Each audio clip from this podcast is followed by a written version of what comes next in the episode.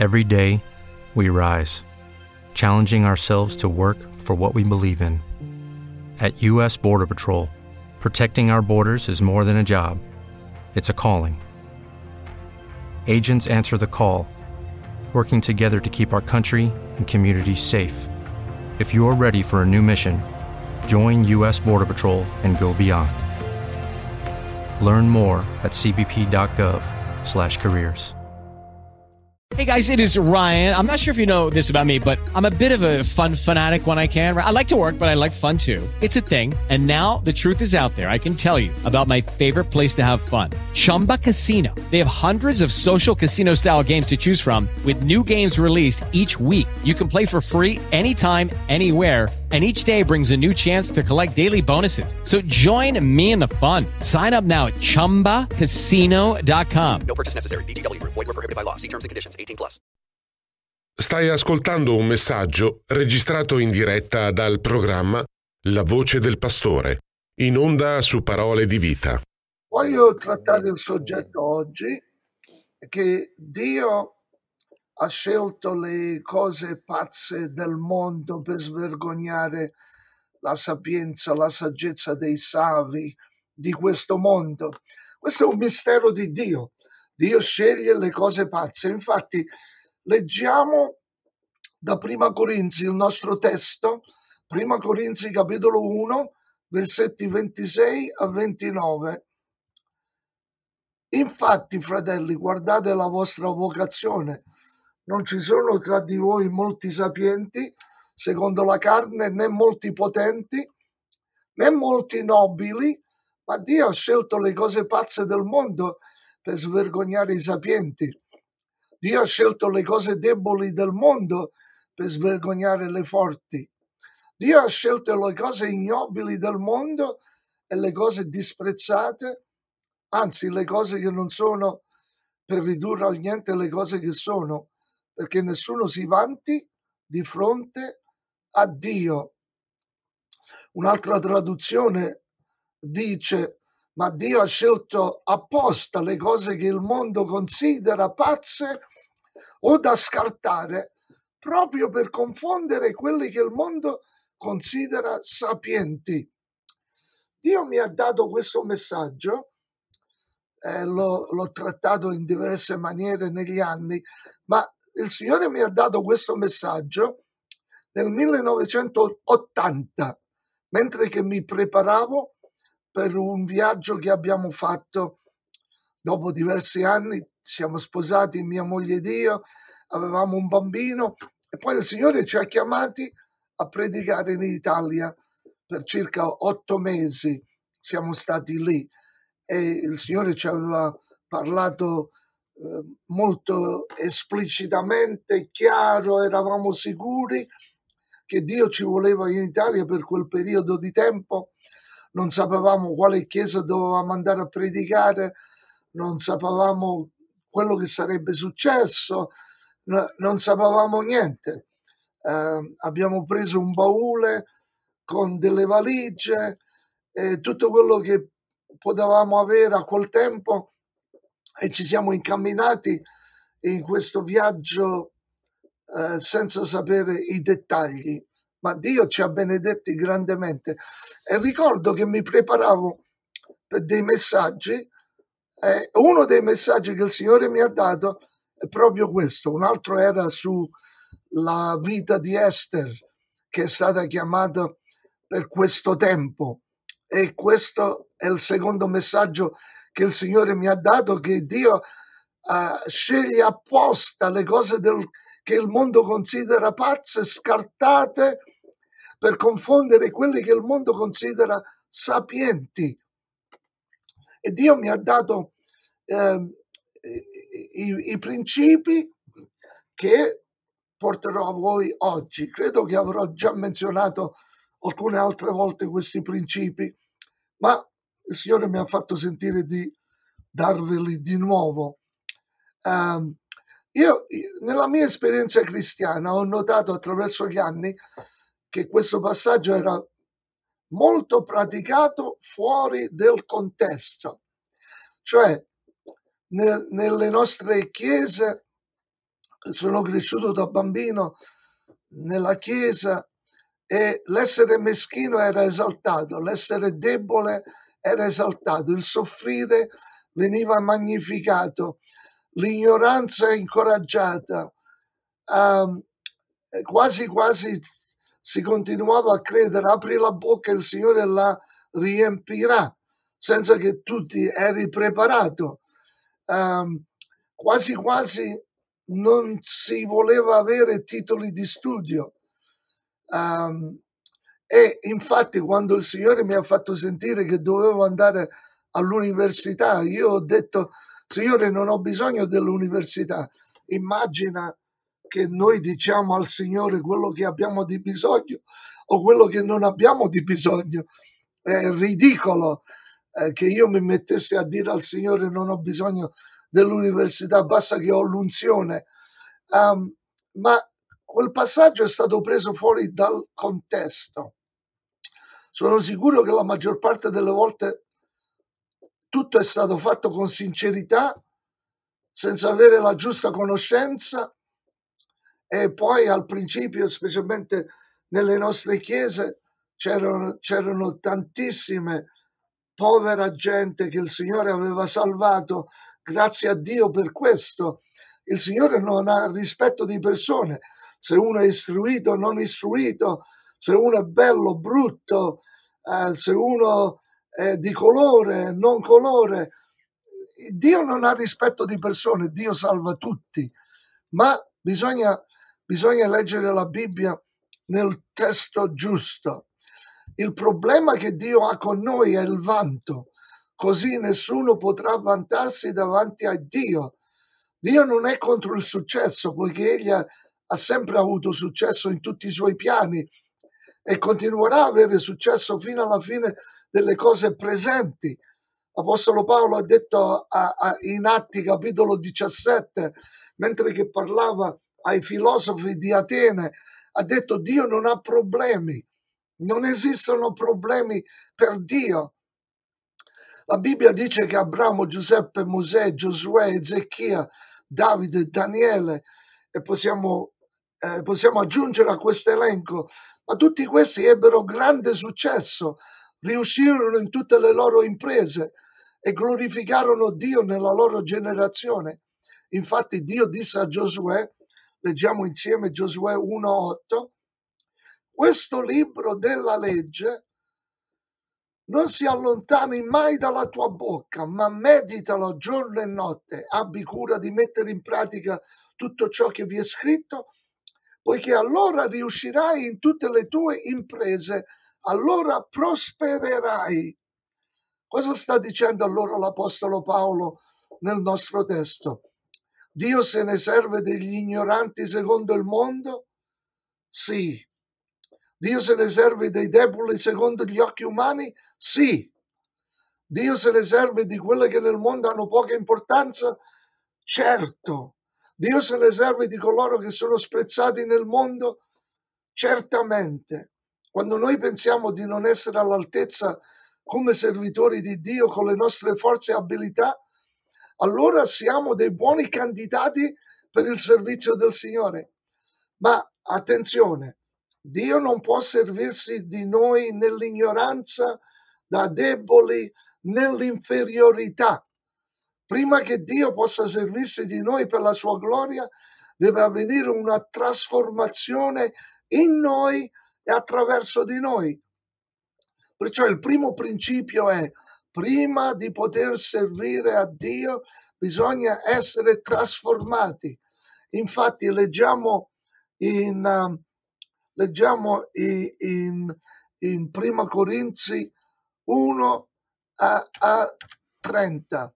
Cristo Gesù, il quale ci è stato fatto da Dio sapienza, giustizia, santificazione, redenzione, affinché come scritto chi si gloria si glori nel Signore. Allora, i savi secondo il mondo devono essere spogliati, umiliati, portati al niente e poi riempiti della potenza e sapienza divina. Coloro che secondo il mondo sono da scartare devono essere riempiti della sapienza e potenza di Dio. La trasformazione deve avvenire in tutti e due i campi, di coloro che sono qualcosa secondo il mondo e coloro che sono niente secondo il mondo. Salmi 8.2 dice, dalla bocca dei fanciulli e dei lattanti tu hai tratto una forza per cagione dei tuoi nemici, per ridurre al silenzio l'avversario e il vendicatore. Cari Dio, è colui che compie un'opera magnifica per glorificare il suo nome. Uh, vediamo il primo, il primo caso di persone, coloro che erano qualcosa nel mondo. Per esempio Mosè. Mosè era divinamente bello, uh, era il figlio della figlia di Faraone o è stato allevato dalla figlia di Faraone. Fu ed- educato in tutta la sapienza degli egizi ed era potente nelle sue parole e opere. Eh, era qualcosa Mosè. Cosa fece quando venne a sapere del piano divino? Beh, iniziò ad operare con le sue forze. Infatti Usì uccise un egiziano e voleva portare a compimento i piani di Dio di liberare il popolo dalla schiavitù come principe in Egitto. Cosa ha dovuto fare Dio? Ha dovuto spogliarlo di tutta la sua sapienza dell'Egitto, di tutta la sua fiducia nel suo potere, nella sua forza, se no avrebbe detto sono stato io a salvare il popolo dall'Egitto. Dio l'ha portato, l'ha umiliato al fine che quando Mosè si è trovato davanti al pruno ardente era diventato niente, non, non aveva nessuna confidenza in se stesso. Infatti quando Dio gli ha detto deve andare in Egitto, lui ha detto Signore scegli qualcuno altro, io non sono capace, io non so neanche parlare. Questa era, non era falsa umiltà, ma stava dicendo veramente come si sentiva dopo 40 anni nel deserto non, non aveva neanche più visione o desiderio di servire il Signore. Ma Stefano dice di Mosè, Atti 7:35, questo Mosè che avevano rinnegato dicendo, chi ti ha costruito capo e giudice, proprio lui Dio mandò loro come capo liberatore con l'aiuto dell'angelo che gli era apparso nel pruno. Perciò Mosè era qualcosa Dio l'ha portato a niente, poi gli ha dato la sua potenza e Mosè è diventato un grande capo, uno dei più grandi che Israele abbia avuto. Vediamo anche Paolo, che era conosciuto come Saulo. Anche Paolo ha dovuto essere trasformato da dipendenza di se stesso a dipendenza su Dio. Infatti in Filippesi 3:4 leggiamo, Benché io avessi motivo di confidarmi anche nella carne, se qualcun altro pensa di aver motivo, motivo di confidarsi nella carne, io posso farlo molto di più. E poi ci dà un elenco di quello che era, tribù di Beniamino, ebreo degli ebrei, fariseo dei farisei, zelante per le cose della legge, proveniva da una famiglia per bene, aveva cittadinanza romana, era stato istruito a due università, Tarso, Gerusalemme, ma, ma Dio lo portò a dire, Filippesi 3:7, Hello, it is Ryan, and I was on a flight the other day playing one of my favorite social spin slot games on chumbacasino.com. I looked over the person sitting next to me, and you know what they were doing? They were also playing Chumba Casino. Coincidence? I think not. Everybody's loving having fun with it. Chumba Casino is home to hundreds of casino style games that you can play for free anytime, anywhere, even at 30,000 feet. So sign up now at chumbacasino.com to claim your free welcome bonus. That's chumbacasino.com and live the Chumba life. No purchase necessary. Group. Void were prohibited by law. See terms and conditions. 18 plus. Hello, it is Ryan, and we could all use an extra bright spot in our day, couldn't we? Just to make up for things like sitting in traffic, doing the dishes, counting your steps, you know, all the mundane stuff. That is why I'm such a big fan of Chumba Casino. Chumba Casino has all your favorite social casino style games that you can play for free anytime, anywhere with daily bonuses. That should brighten your day a little. Actually, a lot. So sign up now at chumbacasino.com. That's chumbacasino.com. No purchase necessary. VGW Group. Void were prohibited by law. See terms and conditions. 18 plus. ma le cose che mi erano guadagno io le ho reputate danno a cagione di Cristo. Cosa, cosa era successo? Dopo la conversione non venne accettato in Gerusalemme, andò a Tarso. Si pensa che Paolo trascorse quasi 12 anni prima di entrare al servizio di Dio.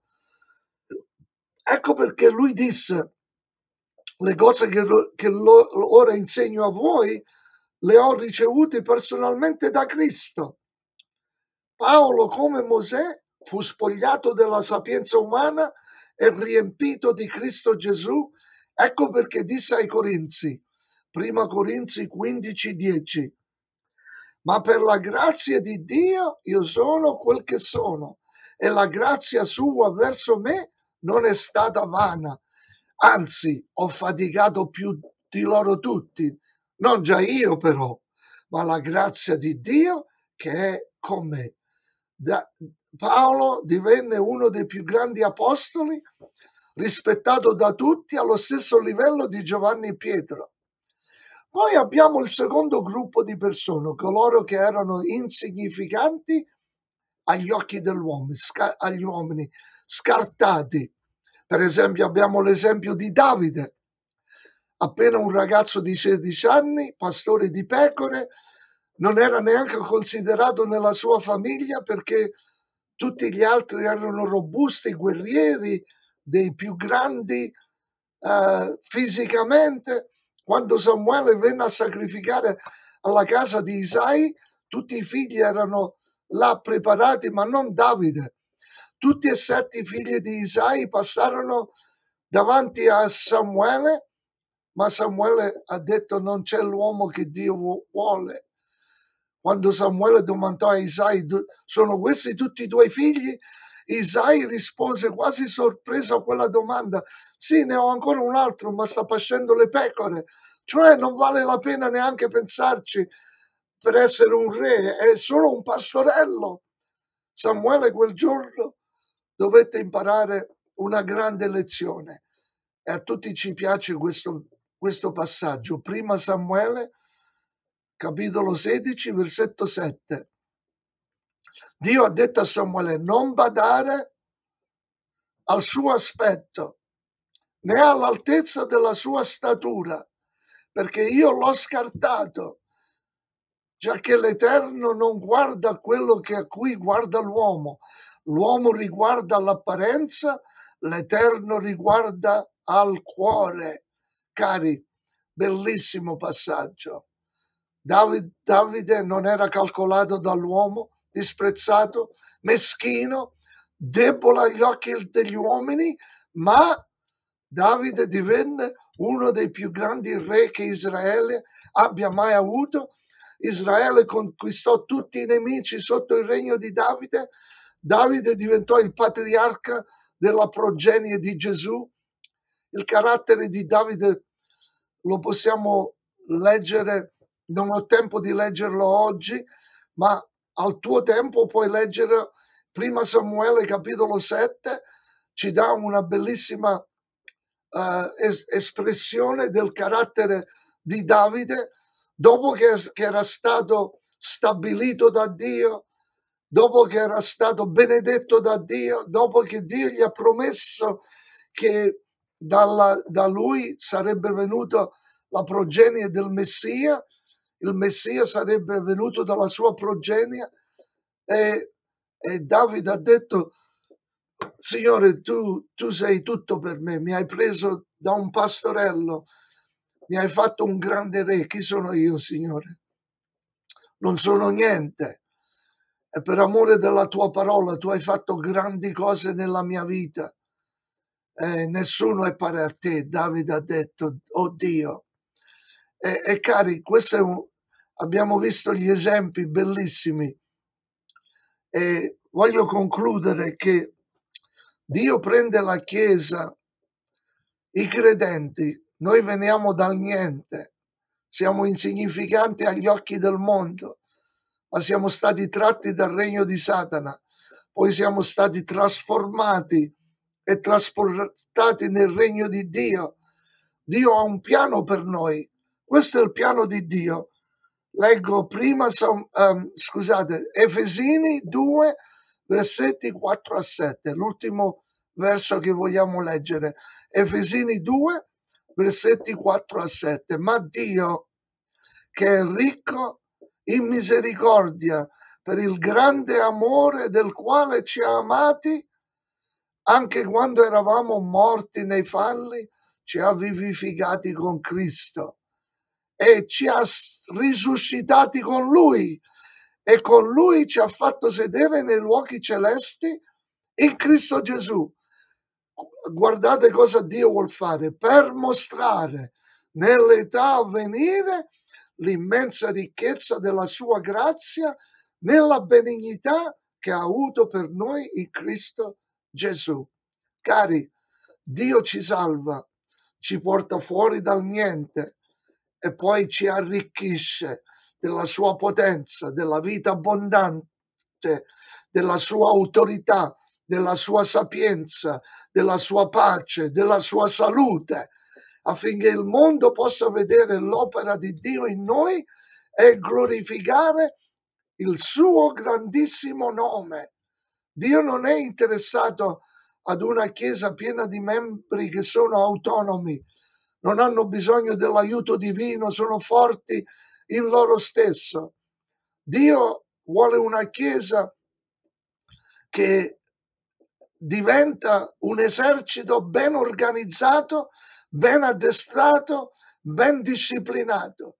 Dio ci porta dal niente e ci organizza, ci istruisce, ci fa dei grandi soldati per la sua gloria, ben addestrati, ben, ben disciplinati per la gloria di Dio. Ecco perché da, eh, Paolo ha detto a Timoteo, Timoteo devi studiare di presentare te stesso approvato davanti a Dio, un operaio che non deve essere confuso, ma che taglia rettamente la parola della verità. Cari, Dio ha scelto le cose che il mondo non considera, scartate, ma poi ci riempie di tutto quello di cui abbiamo di bisogno per confondere quelli che il mondo considera sapienti. Possa Dio aiutare te, aiutare me a diventare dei vasi ripieni della sua gloria e potenza e poi Dio se ne serve di noi per la sua gloria. E noi daremo tutta la gloria, tutto l'onore che appartiene a Dio, perché ci ha presi dal niente. E tutto quello che siamo, siamo per la grazia di Dio che ha operato in noi. E Dio benedica questa sua meditazione ai nostri cuori. Amen. Grazie, grazie, grazie Pastore Elio. Fai bene a ricordare, mi hai fatto ricordare quando tornai dalla scuola biblica 57 anni fa, andai a trovare una, a visitare una chiesa che si trovava a Rio Nero in Vulture, in provincia di Potenza, e c'era da Tella una riunione in mezzo alla piazza. Dove sei stato alla scuola biblica? Prego? Dove sei stato alla scuola biblica? Ad Ealing Bible College in, Ingl- in Inghilterra. Oh, ok. Beautiful. Va bene. E così eh, mi ricordo che predicai il primo messaggio all'aperto in piazza eh, Giovanni 3,14 come Mosè, come il serpente fu innalzato nel deserto, così bisogna che il figlio dell'uomo sia innalzato. Sono ricordi bellissimi perché le prime emozioni ci aiutano a ricordare Amen. quanto il Signore è buono. Grazie siano resi a Dio. Ebbene, ci risentiamo, ma durante la settimana qualche volta se ti chiamo che succede? Non... Ci eh, vogliono, mi ci impiego due ore per prepararmi. Eh, va bene, ma noi siamo... E c'ho tanti, e c'ho tanti, e c'ho tanti impegni. Eh, lo so, io, lo io, so perché, io sarei con te ogni giorno. Lo so perché succede pure a me. E c'ho uno spazio domani sera, se puoi. va bene. È troppo forte. Però. Quando puoi me lo fai sapere, va bene? Va bene, Federico. Federico pace, pace, troppo... grazie. Allora, pace. adesso prossimamente abbiamo il fratello Tommaso Di Lorenzo. Pace, mi senti? Sì, pace a voi. Allora, prenditi lo spazio necessario e dici tutto quello che il Signore ti ha messo nel cuore. Noi siamo qui per assorbire perché abbiamo gra- un grande desiderio di mm, sentire eh, quanto noi siamo chiamati dal Signore. Abbiamo, non, non ci saziamo mai. Una volta ci serve la parte spirituale, qualche volta ci serve la parte letterale, qualche volta ci serve un sinonimo su quella parola che sappiamo e così andiamo avanti e, e costruiamo e ci aiutiamo e facciamo eh, e cresciamo. Allora vai avanti tranquillo, noi ti seguiamo, va bene? Grazie, grazie pastore. E allora stasera parleremo di un argomento molto importante, quello di cacciare i demoni. Eh, questo è, è prezioso perché è una promessa che ci ha fatto Gesù, è un privilegio che abbiamo noi come Chiesa ed è un, un compito, una, una missione che abbiamo. Forse in alcuni ambiti questo non viene preso in seria considerazione, ma è importante sapere che fa parte del grande mandato.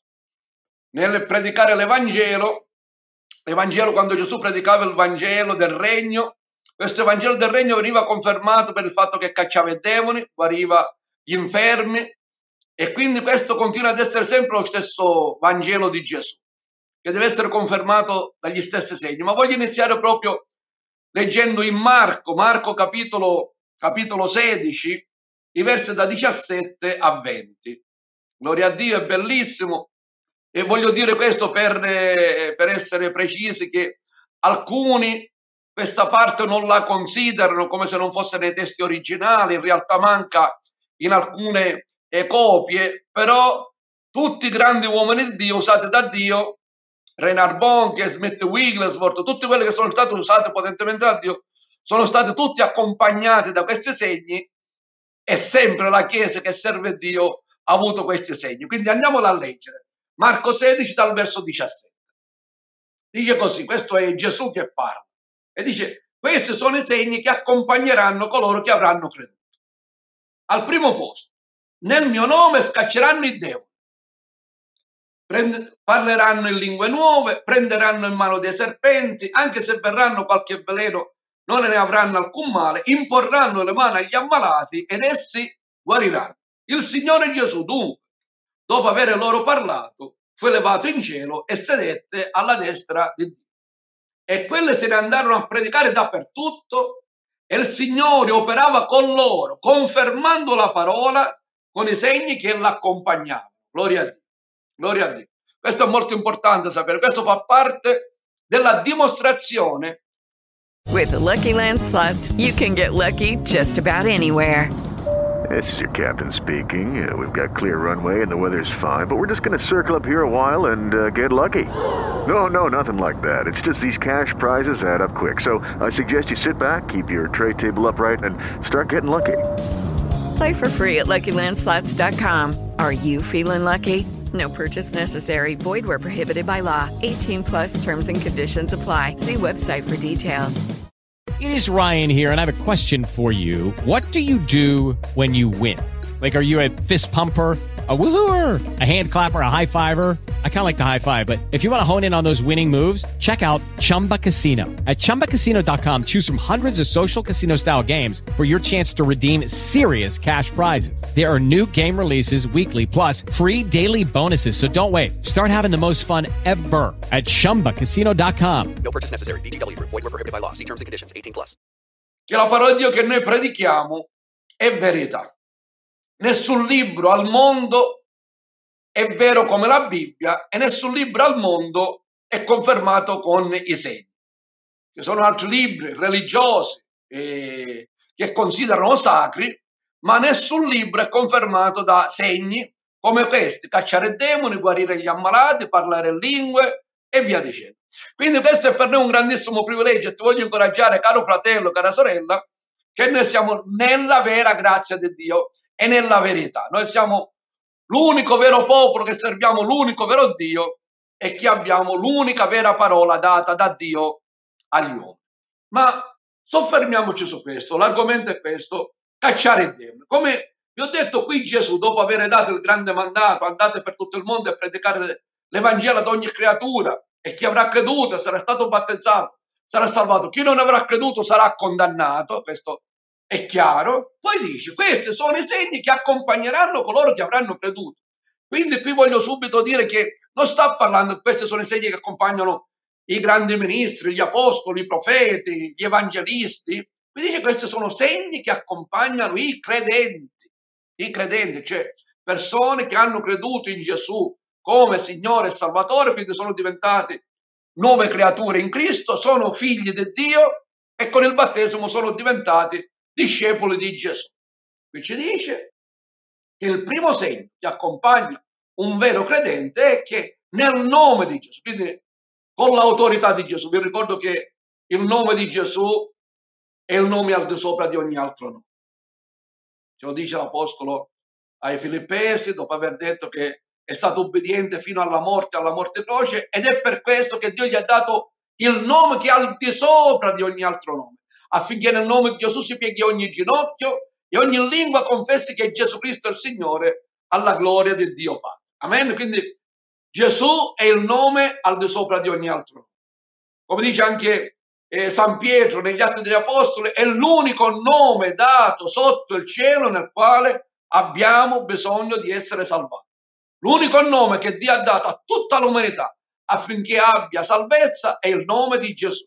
Quindi non si è salvati per una religione, per opere buone, per una buona educazione, no, si è salvati unicamente per la fede nel nome di Gesù. Chiunque avrà invocato il nome del Signore sarà salvato. Amen. Quindi se c'è qualcuno che ancora non ha fatto l'esperienza della salvezza, non ha la certezza di essere salvato, di essere un figlio di Dio, la Bibbia dice che col cuore si crede e con la bocca si fa confessione per essere salvati. Amen.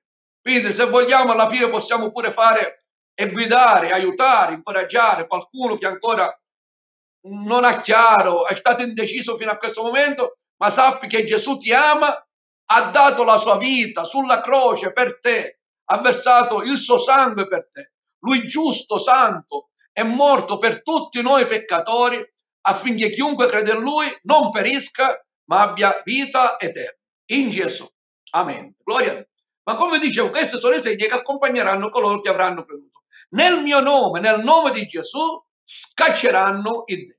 Allora, scacciare vogliamo pure precisarlo, scacciare non vuol dire schiacciare nel senso di sì, è vero, calpesteremo serpente e scorpione, ma qui il termine greco scacceranno il demone ekballo, che vuol dire proprio gettare fuori eh, con forza, è un atto eh, tra virgolette violento, di forza, e, e può essere tra, tradotto anche spiccicare, amen, perché i demoni si vengono ad appiccicare nel corpo, nelle menti delle persone e c'è bisogno di scacciarlo, proprio essere espulsi, cacciati fuori dal corpo, dalla mente delle persone. I demoni, ecco, scacceranno i demoni. Ma cerchiamo di capire chi sono questi demoni, è importante, è importante saperlo, con chi abbiamo a che fare, perché bisogna conoscere un nemico per, per, poi, per poi vincerlo. E allora, cosa sono i demoni? I demoni sono spiriti ok? Sono spiriti immondi, impuri, malvagi, quindi immondi e impuri come natura, malvagi come, come, come intenzione. E sono incorporei, ok? Non hanno un corpo, essendo spiriti, però vanno cercando corpi dove abitare o luoghi dove, dove dimorare. Il termine demone viene dal greco daimon, che vuol dire uno che conosce cose. Quindi questi spiriti hanno un livello, essendo spiriti, essendo nella dimensione dello spirito, hanno un livello di conoscenza che in molti casi è anche soprannaturale, quindi bisogna, bisogna sapere anche con chi abbiamo a che fare. Ma una domanda che bisogna eh, porsi pure l'origine di questi demoni, perché su questo sapete, poi nell'ambiente nostro ci sono tante tante teorie, tante favole, ma come sempre a noi ci interessa la parola di Dio. Allora, questi demoni da dove vengono? Uno, Dio non ha creato i demoni, questo è importante saperlo, dirlo, sottolinearlo, che Dio non ha creato demoni. A me non ne sappiamo che Dio è luce perfetta e lui non ci sono tenebre, lui amore perfetto e dà soltanto doni buoni. Allora, da dove vengono questi demoni? Che cosa sono questi demoni? Dove hanno avuto origine questi demoni? Perché sono creature. Amen? Ma Dio non ha creato i demoni. Questo è importante ricordarlo e sottolinearlo. Andiamo a vedere cosa ci dice la Bibbia, così, così eh, prendiamo consapevolezza di questo al di fuori delle teorie, delle favole e delle, delle idee. A noi ci interessa sempre basarci sulla parola di Dio. Allora, origine di questi, di questi demoni. Allora andiamo a leggere in secondo Pietro 2,4. Seconda epistola di San Pietro, capitolo 2, il verso 4. Vediamo cosa ci dice. Se Dio infatti non risparmiò gli angeli che avevano peccato, ecco che cosa sono, ma li inabissò confinandoli in antri tenebrosi per esservi custoditi per il giudizio. Amen. Quindi qua già vediamo, prenderemo altri versi perché come sempre per essere corretto da un punto di vista esegetico e seguire delle norme di ermeneutica corretta, quindi capire bene il significato delle scritture, qui ci dice chiaramente che gli angeli che avevano peccato. Ecco come vengono definiti questi spiriti immondi, questi spiriti che sono ribellati a Dio. Qui non facciamo magari qualche puntata più in là col permesso del pastore lo faremo, anche lì parleremo del diavolo, Satana, il serpente antico e capire eh, da dove ha avuto origine. Questi sono ex angeli che quando Satana si è ribellato a Dio lo hanno seguito. Andiamo a vedere un terzo delle creature celesti hanno seguito il diavolo nella sua ribellione contro Dio. Lo andremo a vedere biblicamente, ma qui già vediamo che parla di angeli che hanno peccato. Amen. Quindi questo è importante. Andiamo a vedere anche altri versetti che è importante eh, conoscere. In Giuda, Giuda, l'epistola di San Giuda, il verso 6, guardate cosa ci dice, più o meno una cosa simile. Eh, leggiamo insieme, dice, egli ha pure custodito nelle tenebre e in catene eterne per il gran giorno del giudizio gli angeli che non conservarono la loro dignità e abbandonarono la loro dimora. Ok? Questo è, ecco, lo sta mettendo, lo rileggiamo insieme. E Dio ha pure custodito nelle tenebre in catene eterne per il gran giorno del giudizio gli angeli che non conservarono la loro dignità e abbandonarono la loro dimora. Quindi ci parla di angeli che non si sono mantenuti fedeli a Dio, ma hanno seguito Satana nella sua ribellione. Andiamo a vedere pure un altro versetto, anzi due in Apocalisse.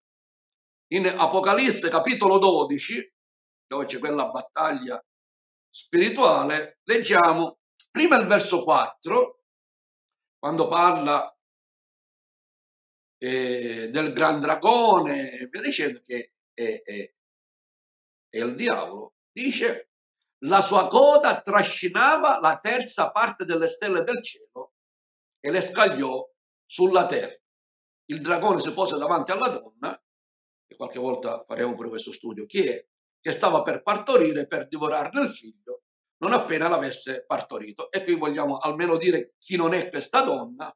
Chiaramente questa donna non è la Chiesa, questa donna non è Maria, questa donna mh, mm, questa donna rappresenta una nazione, è la nazione di Israele, amen, attraverso cui è venuto Gesù. Ma questo poi lo vedremo un po' più là. Ma quello che ci interessa è vedere che il diavolo trascinava la terza parte delle stelle del cielo. Spesso gli angeli, in maniera simbolica, in Giobbe e in altri punti, in un salmo, in altri punti vengono chiamate come, come stelle. Amen? E qui vediamo che l'Apocalisse è scritto in maniera simbolica, dice che questo dragone, il diavolo, si è tirato dietro la terza parte delle stelle e le scagliò sulla terra. Ma un pochino più avanti, il verso 9, che ci specifica meglio chi è il gran dragone, il serpente antico che tentò Adamo ed Eva, in maniera particolare Eva, e che chiamato diavolo è stato il seduttore di tutto il mondo, fu gettato giù,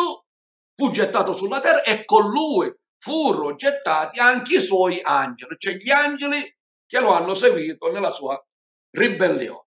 E quindi questo già abbiamo dato biblicamente alcuni versi biblici che ci fanno capire l'origine dei demoni. Sono ex angeli che sono, si sono ribellati a Dio, hanno seguito il diavolo e fanno parte delle schiere delle tenebre. Accenniamo pure come, come gli andrà a finire, perché è importante pure saperlo che la, la vittoria aspetta a noi popolo di Dio. Amen. C'è da combattere, cari fratelli, sorelle, la Bibbia ce lo dice, abbiamo dei nemici, tra cui il diavolo, il demone, via dicendo, ma dobbiamo avere la certezza che già Gesù duemila anni fa ha vinto su ogni principato, potestà, signorie e forze della malvagità.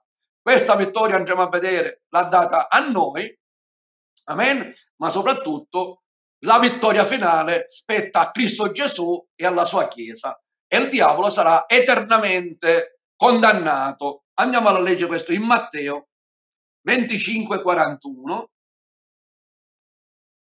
Matteo, capito? 25. Il verso 41, quando c'è il giudizio finale, dice allora dirà anche a quelli che sono alla sua sinistra, quindi a tutti quelli che non hanno fatto la sua volontà. Gesù, che siede sul trono come re, dice, allora dirà a quelli alla sua sinistra, andate via da me maledetti. Ecco come li, li chiama quelli che non hanno voluto accettare la grazia e hanno disprezzato il sacrificio di Gesù. Nel fuoco eterno, guardate questo fuoco eterno, che è stato preparato per il diavolo e i suoi angeli. Ecco qual è il destino del diavolo. Ok? Il fuoco eterno, la gena. Amen? Quella è la, la condanna eterna. E questo è importante saperlo perché è preparato questa genna, il fuoco eterno, quindi tormenti eterni, per il diavolo e per angeli. Ma tutti quelli che non avranno voluto accettare Gesù, tutti quelli che avranno fatto poca stima o avranno disprezzato l'Evangelo della grazia, il sacrificio di Gesù, andranno nelle pene eterne con il diavolo e con tutti i demoni. Quindi ti voglio dire, caro che tu ascolti, qui non c'è in gioco il cambiamento di una religione, da una chiesa all'altra, da una, da una nazione all'altra, no. Qui c'è di mezzo, caro, che stai ascoltando, il tuo destino eterno. Se credi in Gesù, sulla terra starai con Gesù per tutta l'eternità nella nuova Gerusalemme. Ma se tu rifiuti di accettare Gesù come tuo Signore e Salvatore, come tuo sostituto, che Lui santo, giusto, ha dato la vita per te peccatore, affinché tu da peccatore possa diventare giusto davanti a Dio, se rifiuti questo sacrificio, tu starai nelle pene eterne con il diavolo, con i suoi demoni. Quindi io ti voglio fare riflettere perché c'è di mezzo non un anno, dieci anni, mille anni del tuo futuro, ma il tuo futuro eterno. Con chi vuoi stare tu per tutta l'eternità? Per chi accetta Gesù su questa terra sarà con Gesù per tutta l'eternità, ma chi rifiuta Gesù su questa terra sarà separato da Gesù per tutta l'eternità. Quindi, caro che stai ascoltando, Fai la scelta migliore della tua vita per questa vita e per tutta l'eternità. L'Apostolo dice avendo la promessa della vita presente e di quella futura, eterna. Scegli per Gesù perché questa è la scelta più bella, più importante, necessaria, indispensabile per il tuo futuro eterno. E allora, come abbiamo detto, quindi abbiamo visto l'origine dei demoni, abbiamo detto più o meno di, di che si tratta, chi sono, la loro origine, sempre biblicamente. Ora vediamo più o meno così, poi entreremo più nei particolari, ma stiamo dando stasera un quadro generale eh, della situazione, stiamo come dire facendo la cornice su cui puoi disegnare eh, il quadro completo. Cosa fanno questi demoni? Cosa fanno? Qual è la loro azione? Qual è?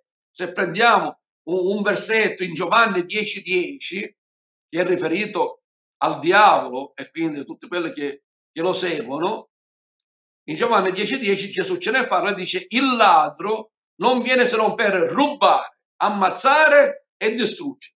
Io sono venuto perché abbiano la vita e l'abbiano in abbondanza. Gloria a Dio. Vedete che differenza? Con Gesù tu hai la vita e la vita in abbondanza, la vita ricca, una vita degna di essere vissuta, la vera vita. Infatti San Giovanni dice chi ha Gesù ha la vita, chi non ha Gesù non ha la vita. Che sia chiaro questo. Tu magari puoi avere una vita fisica, naturale, puoi avere una vita economica bella o eh, da altri punti di vista, ma senza Gesù tu non stai vivendo la vera vita. Dio ti ha chiamato per avere una vita abbondante, superante, sovrannaturale ed eterna.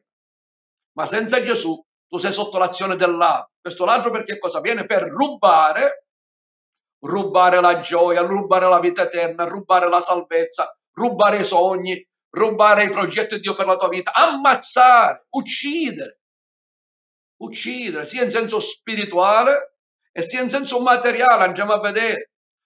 I demoni ci sono spiriti di, di, di, di suicidio, spiriti di omicidio e per distruggere, distruggere persone fisicamente, persone che sono indemoniate, hanno, hanno istinti di autolesionismo o di fare violenza sugli altri, distruggere cose, persone, ma anche distruggere la mente, distruggere i sogni, distruggere i progetti, distruggere il tuo futuro. Questo vuole fare il diavolo con i suoi tempi.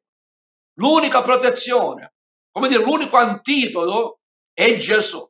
L'unico che ti può dare protezione sicura contro questi progetti e queste intenzioni malefiche e distruttive del diavolo e dei demoni, l'unico vero rifugio è Gesù, perché già Gesù ha vinto sul diavolo e ha tutta la potenza di distruggere le opere del diavolo e proteggere quelli che si rifugiano in lui. È l'alto rifugio, la fortezza sicura della nostra vita, dove Satana e i demoni non possono assolutamente farci del male. Gesù l'ha detto.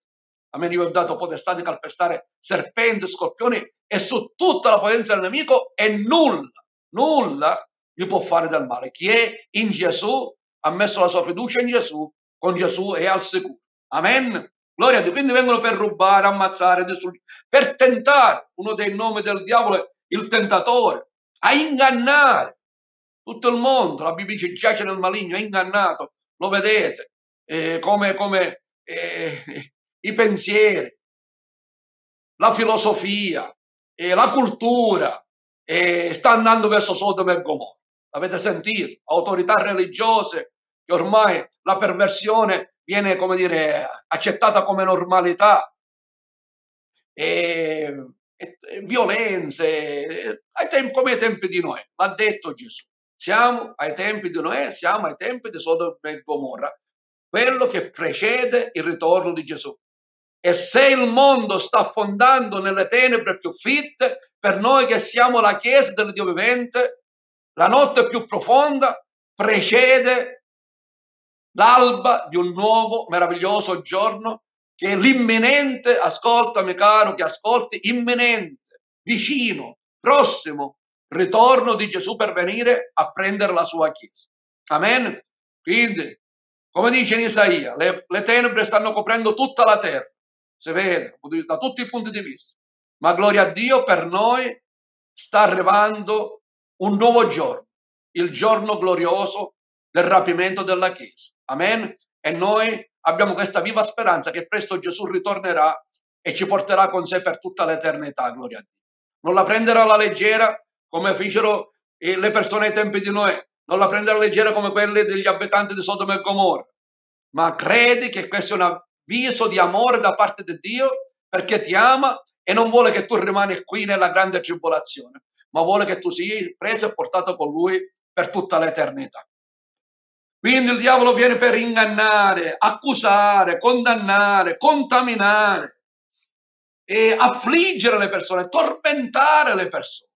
Andiamo a vedere persone indemoniate, anche qui voglio aprire una breve parentesi, poi approfondiremo, il termine preciso di persone che hanno problemi con demoni è, indemoniato, questo è il termine biblico da un punto di vista grammaticale, da un punto di vista esegetico, anche da un punto di vista spirituale. Il termine posseduto non esiste nella scrittura. Amen? Nel termine greco c'è scritto che ha un demone. Ok? Ora, qual è, dove nasce l'equivoco? Che siccome avere una cosa è possederla, al posto di leggere in maniera attiva si legge in maniera passiva, e allora al posto di dire che avevo un demone, se vai a leggere nei testi originali in greco, che aveva un demone o aveva più demoni, traducono possedeva e quindi era posseduto, ma il termine non è vero, anche perché, anche perché, questo lo voglio dire, il termine posseduto da un punto di vista spirituale, biblico, darebbe l'idea di una persona che è in totale e in balia completa del diavolo, dei demoni, cosa che Dio non permetterà mai. Ascoltate, Dio non permetterà mai che una persona, malgrado abbia fatto eh, le cose peggiori con i demoni, fatti eh, satanici, ha venduto l'anima al diavolo, qualunque cosa di grave abbia potuto fare, Dio non permetterà mai che una persona sia al 100% totalmente in balia del diavolo e non c'è via d'uscita. Vi ricordate? L'indemoniato Gadareno aveva una legione di demoni, quindi migliaia e migliaia, eppure lui è andato da Gesù per farsi liberare. Io ricordo pure brevemente una testimonianza di un nostro fratello in Cristo ora, che questo aveva fatto patto col diavolo, aveva letteralmente venduto la sua anima al diavolo per essere eh, ricco, eh, avere potere e avere anche attrazione, essere un'attrazione per le donne. Ok? E lui aveva tutte le donne che voleva, arrivavano soldi da tutti i lati e via dicendo. Quando lui ha creduto in Gesù, perché malgrado aveva tutte quelle cose, il suo cuore era vuoto, la sua vita era distrutta, poi gli hanno annunziato Gesù che dà la vera gioia, la vera vita, la vera felicità. Lui ha rinnegato quel patto col diavolo. Ho sentito la testimonianza in una pubblica evangelizzazione, come ha detto il pastore Cataldo. E lui ha detto, avendo rinnegato quel patto che ho fatto con il diavolo, quel patto è stato distrutto, ma io mi sono ritrovato povero, le donne non mi guardavano più e ho perso ogni cosa, ma gloria a Dio, ho la gioia, ho la felicità, il vero amore nel cuore di Gesù. Amen. E quindi anche se aveva venduto l'anima al diavolo, una volta che gli è stato annunziato l'Evangelo della grazia, l'Evangelo è potenza di Dio, a salvezza, liberazione di chiunque crede, lui è stato completamente liberato. Amen. Quindi questo è importante, pure i termini che usiamo dobbiamo essere biblici precisi. Amen. Ma anche, per esempio, andiamo a vedere, mettono infermità, spiriti di infermità. Nei Vangeli ne troviamo più di un esempio in cui le persone sono ammalate perché hanno spiriti di infermità.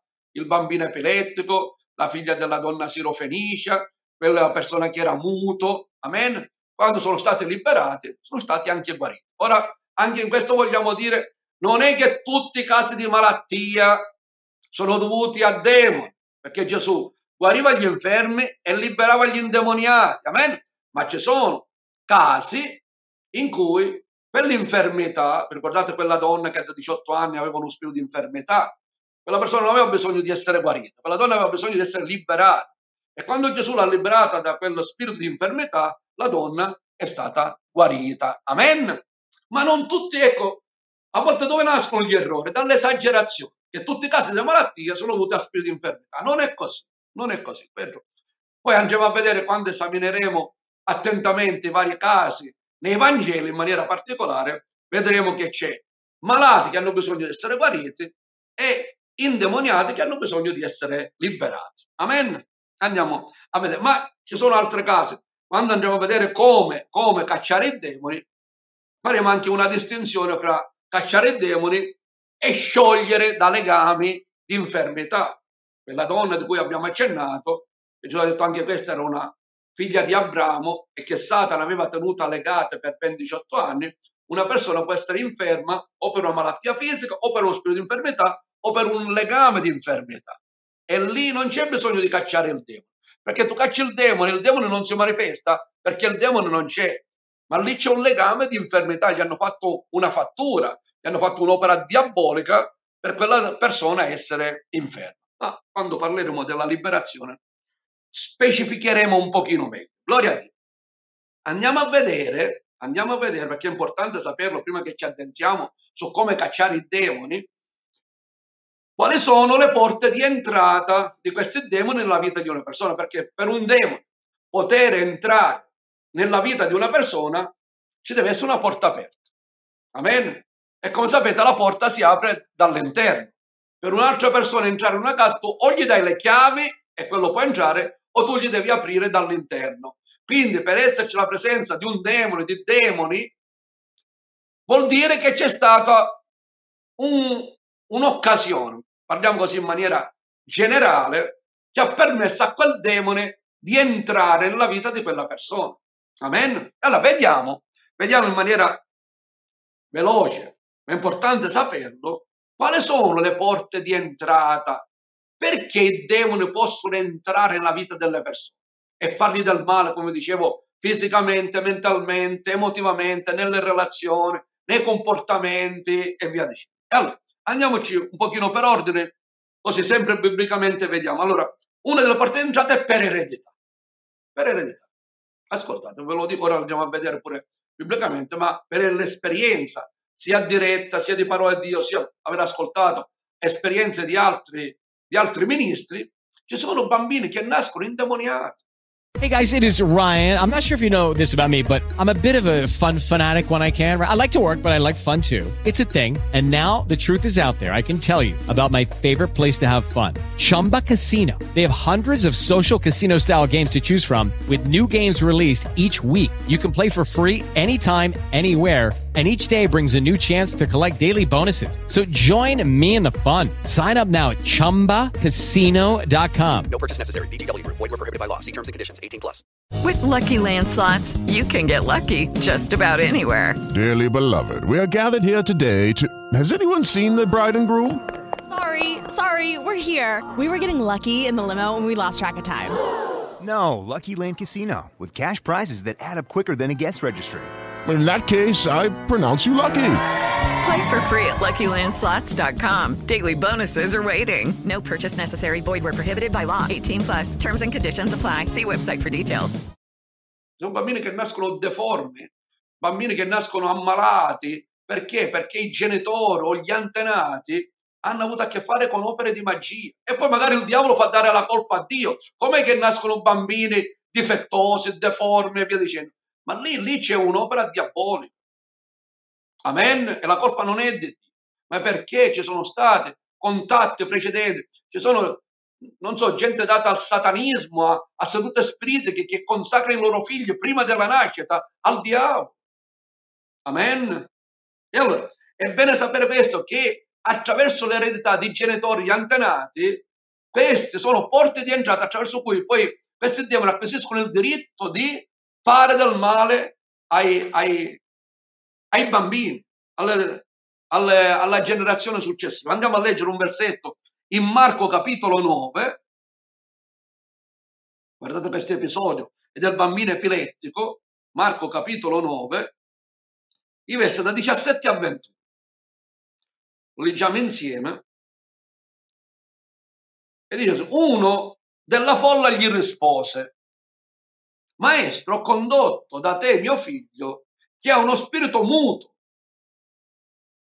Spirito muto non vuol dire che non parla, ma che determina mutismo nella vita della persona. E quando si impadronisce di lui, dovunque sia, lo fa cadere a terra, egli schiuma, stride i denti e rimane rigido. Ho detto ai tuoi discepoli che lo scacciassero, ma non hanno potuto. E Gesù disse loro, ecco, un ostacolo alla liberazione. O generazione incredula, fino a quando sarò con voi? Fino a quando vi sopporterò? Portatelo qui da me. Glielo condussero e come vide Gesù subito lo spirito cominciò a contorcere il ragazzo con le convulsioni. È caduto a terra, si rotolava schiumando. E di questa manifestazione ne abbiamo visto. Gesù domandò al padre, da quanto tempo gli avviene questo? Per capire da dove veniva il danno, da dove veniva la porta d'entrata. Egli, il padre, disse, dalla sua infanzia. E spesse volte l'ha gettato anche nel fuoco e nell'acqua per farlo perire. Ma tu, se puoi fare qualcosa, abbi pietà di noi e aiutaci. E allora, come vi dicevo, questo bambino era un fanciullo, era indemoniato fin da piccolo, come la bambina della donna sirofenicia.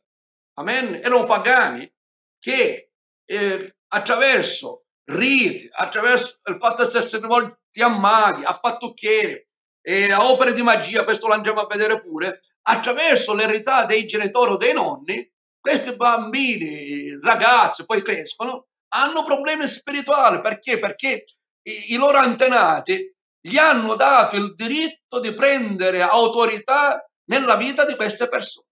E succede, l'abbiamo visto anche noi. Persone che hanno disturbi, andiamo a vedere i sintomi, come fare diagnosi di una persona che è indemoniata, hanno questi sintomi, questi segni, hanno questi problemi spirituali perché i loro antenati si sono rivolti a maghi, fattucchieri e cose. Andiamo a vedere infatti L'altra porta d'entrata è l'occulto, l'occulto inteso come magie, fattucchierie, tutto quello che ha a che fare con la divinazione, il predire il futuro, tutto questo ambiente è un ambiente satanico, diabolico. Magari la gente si ci rivolge per ignoranza, per bisogno, per curiosità, per incoscienza, ma il problema è che poi ci sono le conseguenze. Andiamo a leggere, anche di questo vi prendo un versetto, nel Salmo 106, guardate Salmo 106, anche se nel Vecchio Testamento non ci sono grosse cose, però guardate, Salmo 106, il versi,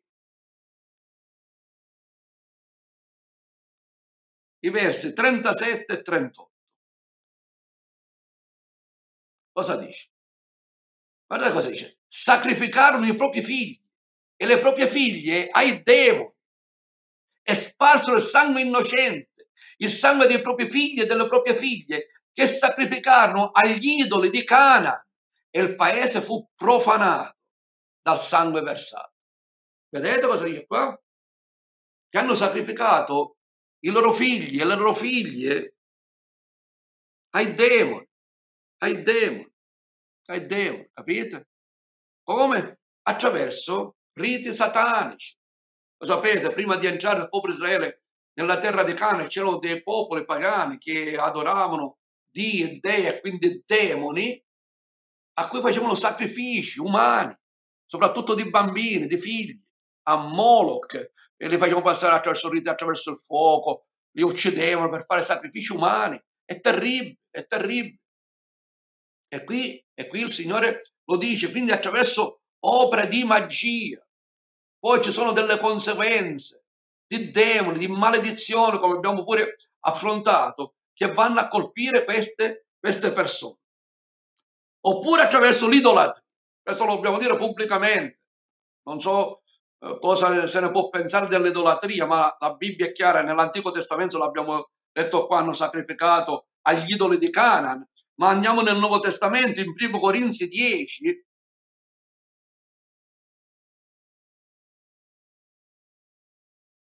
Guardate, il verso 19 a 21, leggiamolo insieme, che è importante, che alcuni, per alcuni ormai l'idolatria è normale, alcuni ormai non ci fanno più caso, ma, ma davanti a Dio è grave l'idolatria. L'Apostolo Paolo, parlando ai Corinzi, dice che cosa sto dicendo? Che la carne sacrificata agli idoli sia qualcosa? O che un idolo sia qualcosa? Cioè l'idolo in se stesso è niente. Tutt'altro, io dico che le carni che i pagani sacrificano, le sacrificano ai demoni e non a Dio. Ora io non voglio che abbiate comunione con i demoni, lo sto dicendo alla Chiesa, ai credenti, ai fratelli, alle sorelle.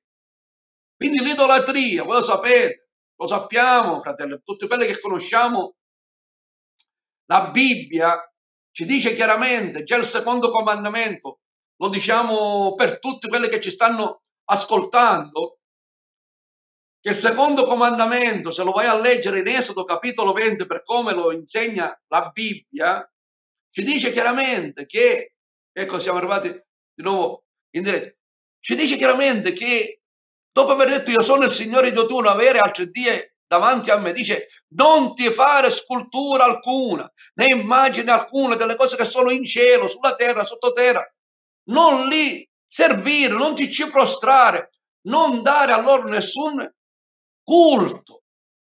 Amen. Perché? Perché San Paolo dice, ma perché il- la statua di legno, di rame, di bronzo, di gesso è qualcosa? Non è niente. Il problema è che dietro quelle statue, immagini dedicate a santi, a idoli e via dicendo, si nascondono demoni. Perché se viene il diavolo e il demone e ti dice fammi un sacrificio, fammi una preghiera, anche come dire, il religioso medio non lo fa, ma attraverso gli idoli. Gli idoli sono maschere dietro cui si nascondono demoni e il diavolo e il demone si fanno adorare. Quindi tutto quello che è dedicato a demoni, feste, e carni. A quei tempi c'era il fatto che per queste feste venivano uccisi animali sacrificati a questi idoli, a questi demoni. Poi la carne veniva venduta nei macelli magari a prezzo più basso. E San Paolo lo dice, se tu non sai l'origine non è un problema, ma se ti dicono questa carne è sacrificata agli idoli, non è mangiare sia per te e sia per quelli che ti vedono. Ecco che un cristiano, una chiesa seria che segue l'insegnamento della parola di Dio, non deve avere a che fare nessun titolo con cose che sono dedicate a Dio, a idoli, feste, a pagioni, feste a idoli, feste a santi. Tutto questo da Dio è condannato perché non tanto, come dicevo, per il pezzo di legno di Stato, ma perché dietro si fanno adorare gli idoli, i demoni, e poi le conseguenze sono per le persone che ci vanno e come abbiamo letto, anche per i figli, fino alla terza e alla quarta generazione. Lo dice il comandamento. Esodo, capitolo 20, andatela a leggere. Che punisce l'iniquità dei padri sui figli fino alla terza e alla quarta generazione, perché vanno dietro agli idoli. Ormai a volte anche non, non- non vi, ma voglio parlare francamente, anche nell'ambiente evangelico a volte si fa ormai poca attenzione su questo, ma non è così. Davanti a Dio queste sono cose gravi. Noi non dobbiamo seguire la moda o accomodarci o ambientarci al, al mondo. No, dobbiamo essere coerenti con la parola di Dio. La parola di Dio ci dice che tutto quello che è dedicato a idoli è dedicato a demoni e sono porte di entrata che poi fanno danno alla vita delle persone. Poi, altre porte di entrata sono tutte le opere della carne. Andiamo a leggere questo in Galati 5. Galati 5 ci porta l'elenco, i versi 19 e 20. Ci parla di quelle che sono le opere della carne e sono abbastanza. Ora, le opere della carne sono manifeste e sono prima peccati di sesso, fornicazione, impurità, dissolutezza. Poi, guardate, quello di cui abbiamo parlato idolatria, stregoneria, inimicizie, discordia, gelosie, ire, contese, divisioni, sette, invidie, ubriachezze, orgie e altre simili cose circa le quali, come già vi ho detto, vi preavviso, chi fa tale cose non erediterà il regno di Dio. In maniera chiara, come ho detto a volte anche certi credenti prendono leggera queste cose. Questo non ci fa niente, questo è normale, questo gli altri lo fanno, ma non è così. La Bibbia ci dice chiaramente che quelli che fanno queste cose non entreranno nel regno di Dio. Tu puoi entrare e uscire anche da una chiesa, ma non puoi entrare nel regno di Dio in queste condizioni. Ci sono persone in condizioni di peccato e di sesso, che convivono, sono in adulterio e via dicendo. Possono andare, entrare e uscire da una chiesa, ma non possono entrare nel regno di Dio. O nell'idolatria, ancora si seguono eh, cose pagane. E si sta con un piede nel mondo e con un piede nella chiesa, stregonerie, tutto quello che ha a che fare con l'occulto. E tutto questo elenco è lungo. Tutte queste, come dicevo, sono porte di entrata per opere del diavolo, per demoni. Amen. E allora questo è molto importante, queste opere della carne, cari fratelli e care sorelle, la Bibbia ci dice, se lo leggete un pochino, quelle che sono di Cristo hanno crocifisso la carne con le sue passioni e i suoi desideri, al verso 24. Allora bisogna mettere a morte questi desideri. Bisogna crocifiggere, con l'aiuto dello Spirito Santo, bisogna crocifiggere i desideri della carne. Amen? E sgridare i demoni. Alcune cosa fanno? Crocifiggono i demoni e sgridano la carne. Non funziona, non funziona, caro fratello, perché a volte eh, dire, si dà colpa delle, delle proprie inclinazioni carnali al diavolo che non c'entra niente. Qui invece bisogna mettere a morte, crocifiggere, dice la Bibbia, le opere, i desideri, le passioni della carne e sgridare i demoni. Amen. E quindi faremo pure una distinzione quando un problema è di origine della carne oppure ha un'origine spirituale da demone. Amen. E ne parleremo. Che vuol dire? Ma è un problema suo che gli viene dalla sua istinto carnale o sono spiriti immondi che lo tentano, lo inducono, lo tengono schiavo? E bisogna sapere anche distinguere. Quindi bisogna cacciare i demoni e crocifiggere la carne, non fare il contrario perché non funziona. Ma altre porte di entrata sono anche pratiche orientali. Amen, che qualche volta abbiamo fatto pure lo studio. E musica rock satanica e pornografia. Ma voglio parlarti anche di questo, del rancore, dell'odio.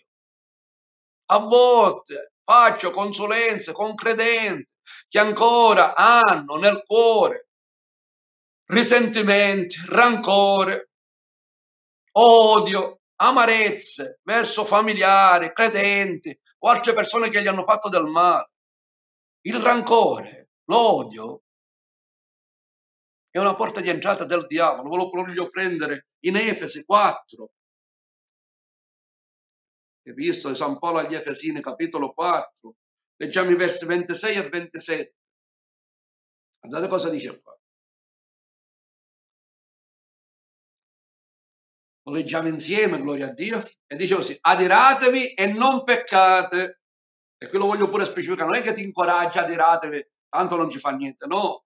Dice che se vi adirate, però state attenti perché il prossimo passo è peccare, perché l'ira dell'uomo non mette in pratica la volontà di Dio. Quindi stiamo attenti. E poi dice il sole non tramonti sopra la vostra ira, sopra il vostro cruccio. Infatti il verso 27 dice, non fate posto a diavolo. Non fate posto al diavolo.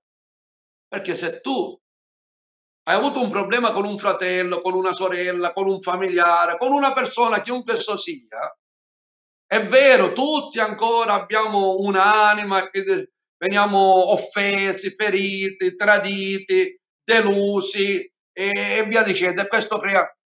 Ma può essere un momento. E la maturità di un cristiano si misura da quanto tempo ci sta tra l'offesa e il perdono. Gesù su questo ha, ha il primato.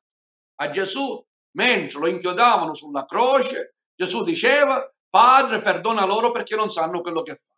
Si è avvicinato a lui Stefano, che mentre lo lapidavano, disse la, più o meno la stessa preghiera, Signore Gesù, non imputare loro questo peccato.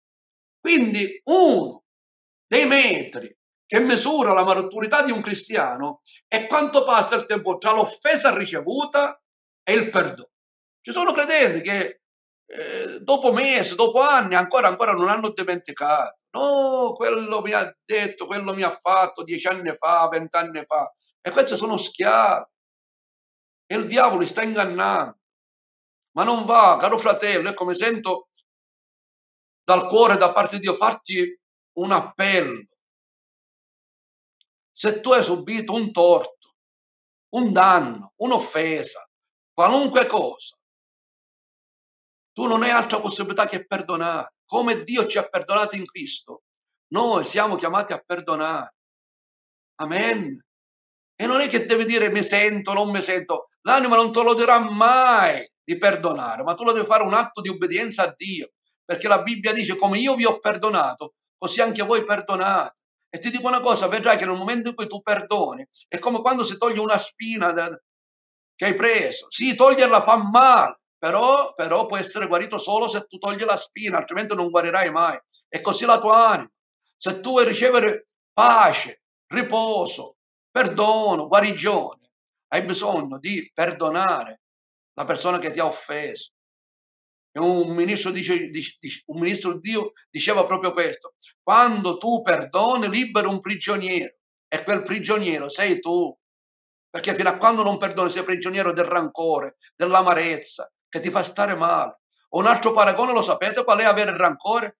È come bere un bicchiere di veleno e sperare che muore l'altra persona. Perché l'inganno del rancore è questo.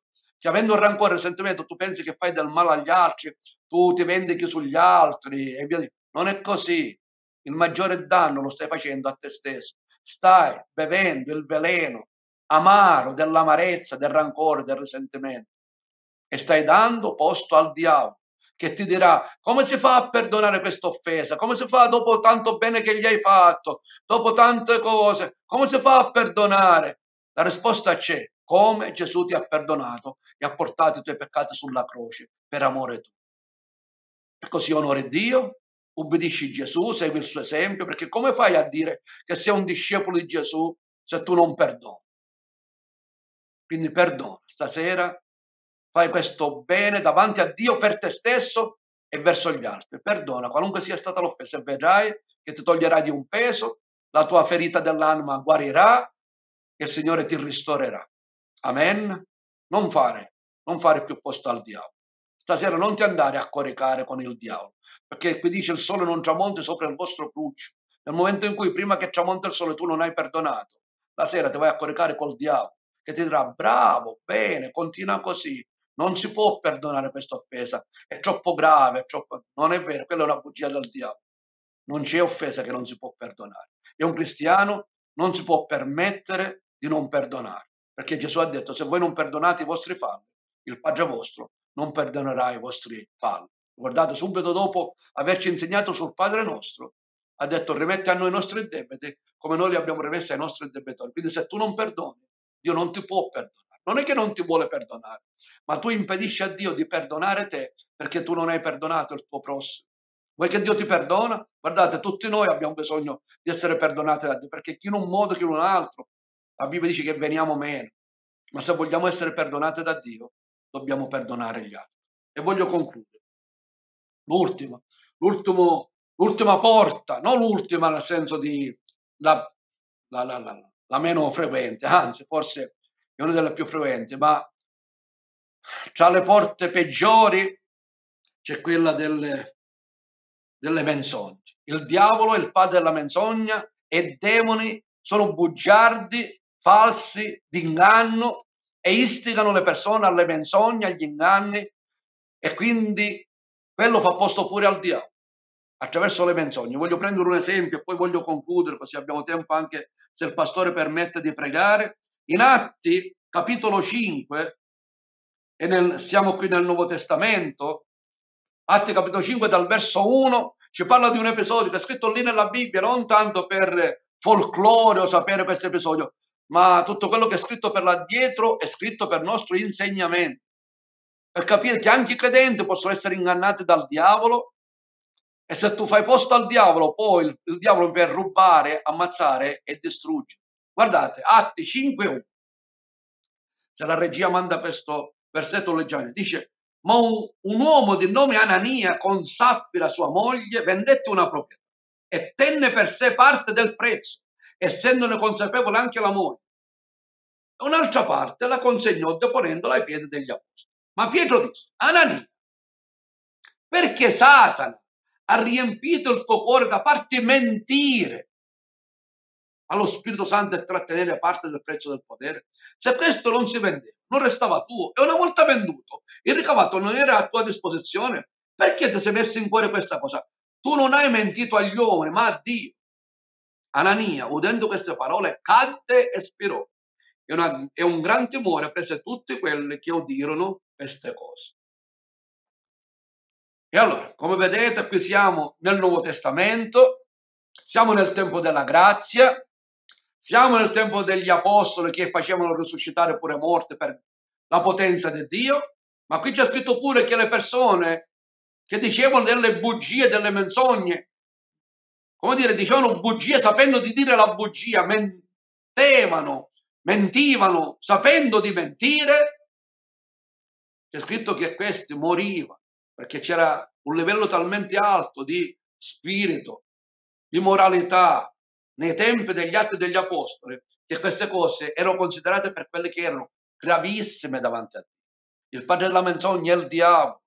Fratello, sorella casa, non usare mai la menzogna come una via di fuga per coprire un, un errore, uno sbaglio, una cosa. No, se, se, abbiamo sbagliato è meglio dire fratello, sorella, ho sbagliato, perdonami, che invece coprire con una menzogna, con una bugia, perché per poi coprire quella bugia ne deve dire due, per coprire quelle due ne deve dire quattro, e ti scavi la fossa. Non va, ti porta alla morte. Vi dice perché è permesso a Satana di riempire il tuo cuore con questa menzogna? Le menzogne sono una porta di entrata del diavolo e dei demoni nella vita anche dei credenti. Su questo ne parleremo pure. Se un credente, il suo corpo, la sua anima, il suo spirito possono essere intaccati da demoni. Ma già qui una risposta, perché questa Anania, questa Anania era salvato, era ripieno di Spirito Santo, ma nel momento in cui lui consapevolmente, in accordo con sua moglie, ha mentito, tutti e due, marito e moglie, sono morti. E mi voglio fermare qui. Queste sono le principali porte di entrata dei demoni nella vita delle persone. Mi voglio fermare qui, che il tempo è un po' scaduto, poi dal prossimo venerdì, fra 15 giorni, e parleremo di come cacciare i demoni. Abbiamo parlato chi sono i demoni, cosa fanno, come entrano, ma soprattutto a noi ci interessa come figli di Dio, come credenti in Gesù, consapevoli di questa autorità che abbiamo nel nome onnipotente di Gesù, di cacciare i demoni, di essere strumenti di liberazione, perché di questi problemi ce ne sono tanti. A volte nelle chiese non se ne parla più, perché non si affrontano questo. Quando Gesù entrò la prima volta nella sinagoga di Capernaum, lì c'era un endemoniato che chissà da quanti anni era lì tranquillo e il demone stava tranquillo e sereno e non, non, non, non si manifestava. Ma quando entrò Gesù, ripieno di Spirito Santo, il demone disse che c'è fra me e te, o Gesù, tu sei venuto prima del tempo per distruggerci? E Gesù ha liberato quell'indemoniato lì a Capernaum. Ma era dentro la sinagoga e stava tranquillo, perché non c'era una persona unta, guidata e con discernimento e con unzione. Amen? Quindi è bene che noi come Chiesa prendiamo coscienza anche di queste realtà e dobbiamo sapere pure come aiutare le persone per essere liberate. Amen, pastore. Io, io ho concluso questa parte. Grazie e benedizioni. No, eh, volevo dire che noi dobbiamo metterci, se tu non hai fretta, 10-15 minuti, perché quando si parla di certe cose, no? Vengono in luce perché molte volte noi non lo sappiamo neppure. Ecco, adesso dopo aver ascoltato con calma, no, ci sono dei cuori che non sapevano certe cose. Ma che cosa succede? È come quando ari un terreno, vengono fuori delle pietre e bisogna toglierle, giusto? Perché se li lasciamo stasera così fresca com'è la parola, la sorella e il fratello dall'altra parte va a dormire col diavolo stasera, giusto? Come hai detto tu. E allora noi dobbiamo, come pastori, dobbiamo aiutare le pecore che abbiano un poco di aiuto, nel senso voglio dire, noi lo facciamo nella Chiesa, ma per noi questa è come la Chiesa. La sorella che è a casa, il fratello che è a casa o nella macchina dove ascolta, gli dobbiamo dare la possibilità di aprirsi al Signore e aiutarli per dire come ne devono venire fuori, perché stasera stesso lo Spirito Santo colga l'occasione per eh, portare pace nel cuore, perché il peccato non porta pace. No, se noi lasciamo quella persona che ha realizzato di avere sbagliato, stanotte ci pensa sopra e poi il diavolo gli comincia a dire ma no, fa niente, non ti preoccupare, dormi, non ti preoccupare, riposa, che non è proprio così come ha detto eh, Tommaso, no, no, no, e sai come fa il diavolo? Ci convince. Noi adesso, adesso dobbiamo pregare insieme con... Io e te preghiamo con la sorella, col fratello che è dall'altra parte, come quando si fa nella chiesa, che si, si, passa avanti al banco dei penitenti. Non è che vogliamo far passare le persone avanti, ma che si spostino avanti verso Dio per sentire il perdono di Dio. Hai capito come? Hai capito? Scusami, ho detto hai capito, perché io faccio fatica a spiegare che io stasera Fammi di spiegare cosa penso io. Io penso che stasera, parlando di queste cose, è venuto in luce mh, nei cuori sinceri che il, qualcosa che non funziona c'è e il Signore questa sera deve fare liberazioni.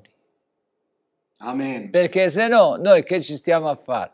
Noi non possiamo dire tieni il cancro come dottore, dobbiamo dire vieni, vieni che abbiamo il primario che stasera fa l'operazione. Non, non, so se mi sono spiegato. Dobbiamo permettere ah, a Dio di operare. Ma tu hai fretta, dieci minuti, possiamo... No. Non hai fretta. Beh, mi sono spiegato bene, mo, piano piano, io vado piano, però... Ma io non l'ho spiegato per te. L'ho spiegato per la sorella che è a casa, per il fratello che è a casa, perché stasera è l'occasione, adesso parlo a chi è a casa, stasera il Signore ti dà l'occasione di una liberazione completa. Se tu senti di avere aperto la porta al diavolo in quelle cose che tu hai sentito e che non sapevi, stasera puoi chiudere la porta nel dire Signore perdonami e scaccia fuori questa, questa forza di questo demone, di questo spirito, di questa mala bestia che ha portato questa infezione. Cioè stasera diciamo che è serata di liberazione. Amen, amen, amen. Mi spiego? Stasera il Signore deve liberare, non ti sento, tu mi senti? Sì, sì. sì. Cioè stasera deve essere che il Signore deve liberare migliaia di persone. Alleluia, grazie. Perché noi non dobbiamo evidenziare il male e poi lo lasciamo dov'è. Noi abbiamo il Signore che è presente in mezzo a noi. Lui dice dove sono due o tre e noi siamo più di due o tre. Allora egli vuole operare proprio per, per far riposare questa notte quell'anima che sente il peso del peccato e sente il bisogno di liberazione. Allora noi adesso dobbiamo pregare così. Certo non possiamo pregare tutti e due, io prego insieme con te e la sorella a casa, il fratello a casa dove si trova, almeno alza la mano verso Dio per dire Signore, perdonami, non lo sapevo. Signore, perdonami, io inconsciamente ho un odio verso il fratello che non devo avere. Stasera, Signore, ho bisogno di liberazione perché io non ci ho fatto manco caso, oppure quando mi veniva per la testa il diavolo mi diceva che non faceva niente eh, però come stanno le cose la tua parola dice che, che fa qualcosa, crea eh, un nodo nella mia vita che non, non, non è, ho bisogno di purificazione. Cioè in parole diverse noi crediamo nella liberazione da parte dello Spirito Santo che è all'opera e, e, stasera il Signore lo vuole fare perché mi fa proprio sentire che ci sono delle anime che hanno bisogno di liberazione questa sera, che vogliono sentire, cioè vogliono riposare, E molte volte Amen. mi è successo di persone che mi hanno telefonato stanotte ho dormito meravigliosamente perché il Signore ha portato la liberazione. Stasera il Signore deve liberare. Ecco, questo è il messaggio che eh, voglio dire a chi sente il peso di avere sbagliato. Il Signore stasera è pronto a perdonarti e gli dobbiamo dire le parole come deve fare in parole diverse. Prendere proprio per dire il Signore ti vuole perdonare e apri il cuore, chiudi, non fare posto al diavolo, ma fai posto a Dio stasera, va bene?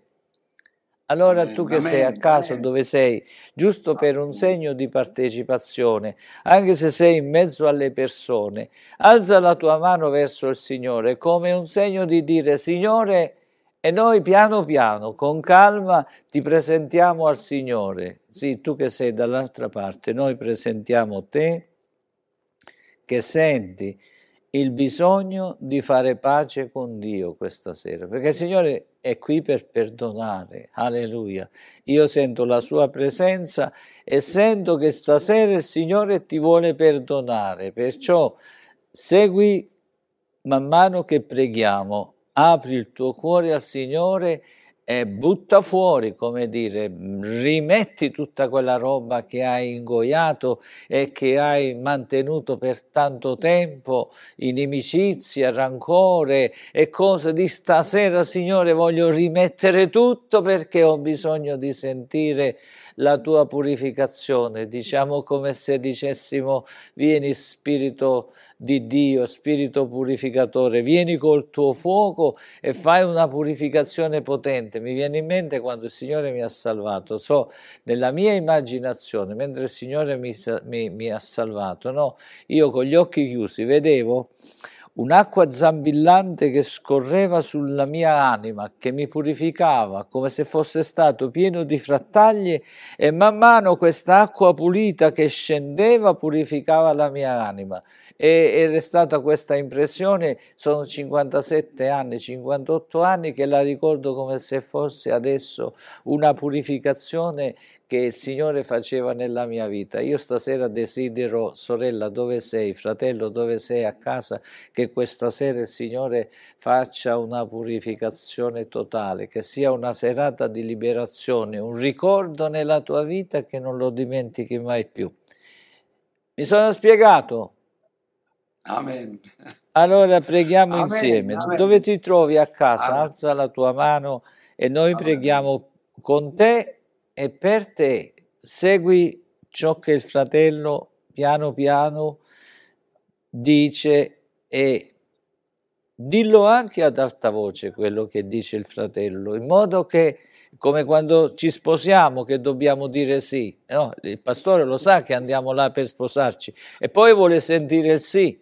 Il prete lo sa che siamo là per sposarci, ce lo vuoi? No? È certo che sono venuto qua apposta, però il sì conferma, noi vogliamo sentire, no, noi non lo sentiamo, vogliamo che tu partecipi in piena coscienza dicendo sì signore, io questa sera, ecco, il fratello ti mette le parole in bocca, tu le ripeti col cuore e il Signore stanotte, stasera, fa un'opera bellissima, alleluia.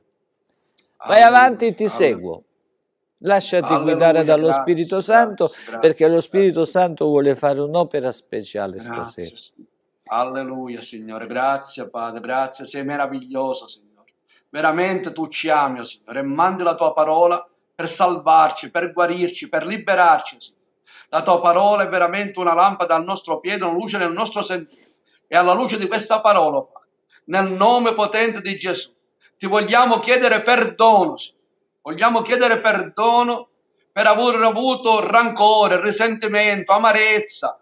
Nel nome di Gesù, ogni peccato che oggi è stato nominato, noi qui davanti a te con tutto il cuore ci pentiamo e ti chiediamo perdono. Ti preghiamo che col sangue di Gesù tu ci lavi, ci purifichi, ci imbianchi di ogni peccato, perché tu sei fedele e giusto da perdonarci e purificarci da ogni iniquità. Nel nome di Gesù, Signore. Vogliamo perdonare ogni persona che ci ha offeso. Nel nome di Gesù. La perdoniamo, la benediciamo e ti chiediamo, Padre, perdonala, benedicila, Signore, E se non è salvata, salvala, Signore. Nel nome di Gesù. Come Gesù ci ha dato esempio, noi vogliamo perdonare e benedire quelli che ci hanno fatto del male, che ci hanno detto del male. Noi non vogliamo essere vinti dal male, ma vincere il male con il bene. E nel nome e con l'autorità di Gesù, noi benediciamo ogni persona che ci ha maledetto, preghiamo per ogni persona che ci ha perseguitato e ti chiediamo, Signore, di perdonare, benedire e salvare nel nome di Gesù. Sì, Signore, abbiamo la certezza che in questo momento, Signore, mentre noi perdoniamo, tu ci perdoni, Signore, e cade dal nostro cuore ogni peso, ogni rancore, viene sradicata ogni radice di amarezza e di risentimento dalla nostra vita nel nome di Gesù. E ti preghiamo, Spirito Santo, viene col tuo fuoco, Signore, e viene a bruciare ogni residuo, ogni radice di risentimento, di amarezza, di rancore, qualunque cosa sia estranea alla tua natura, ti preghiamo, Signore, di toglierla completamente nel nome di Gesù, nel nome di Gesù, nel nome potente e vittorioso di Gesù. E sentiamo ora, Signore, la tua approvazione, la tua pace, il tuo perdono e la riconciliazione, Signore. E ti preghiamo, Signore, che tu ci concedi di riconciliarci, di riavvicinarci anche con queste persone, Signore, per poterle evangelizzare, dare esempio di cristiani e poter vedere anche loro la tua grazia, il tuo amore e una guarigione nelle relazioni. Sì, oh Padre, tu ci guarisci nel corpo, nell'anima e nelle relazioni con le altre persone. E noi ti ringraziamo perché la potenza del sangue di Gesù, sì, guarisce, ristora, purifica, imbianca e fa cose nuove. E noi in fede, oh Padre, ti ringraziamo con tutto il cuore di quest'opera di grazia, di quest'opera di amore, di quest'opera di benedizione, di riconciliazione. Grazie con tutto il cuore, nel nome meraviglioso di Gesù. Amen e amen. Grazie Gesù. Alleluia.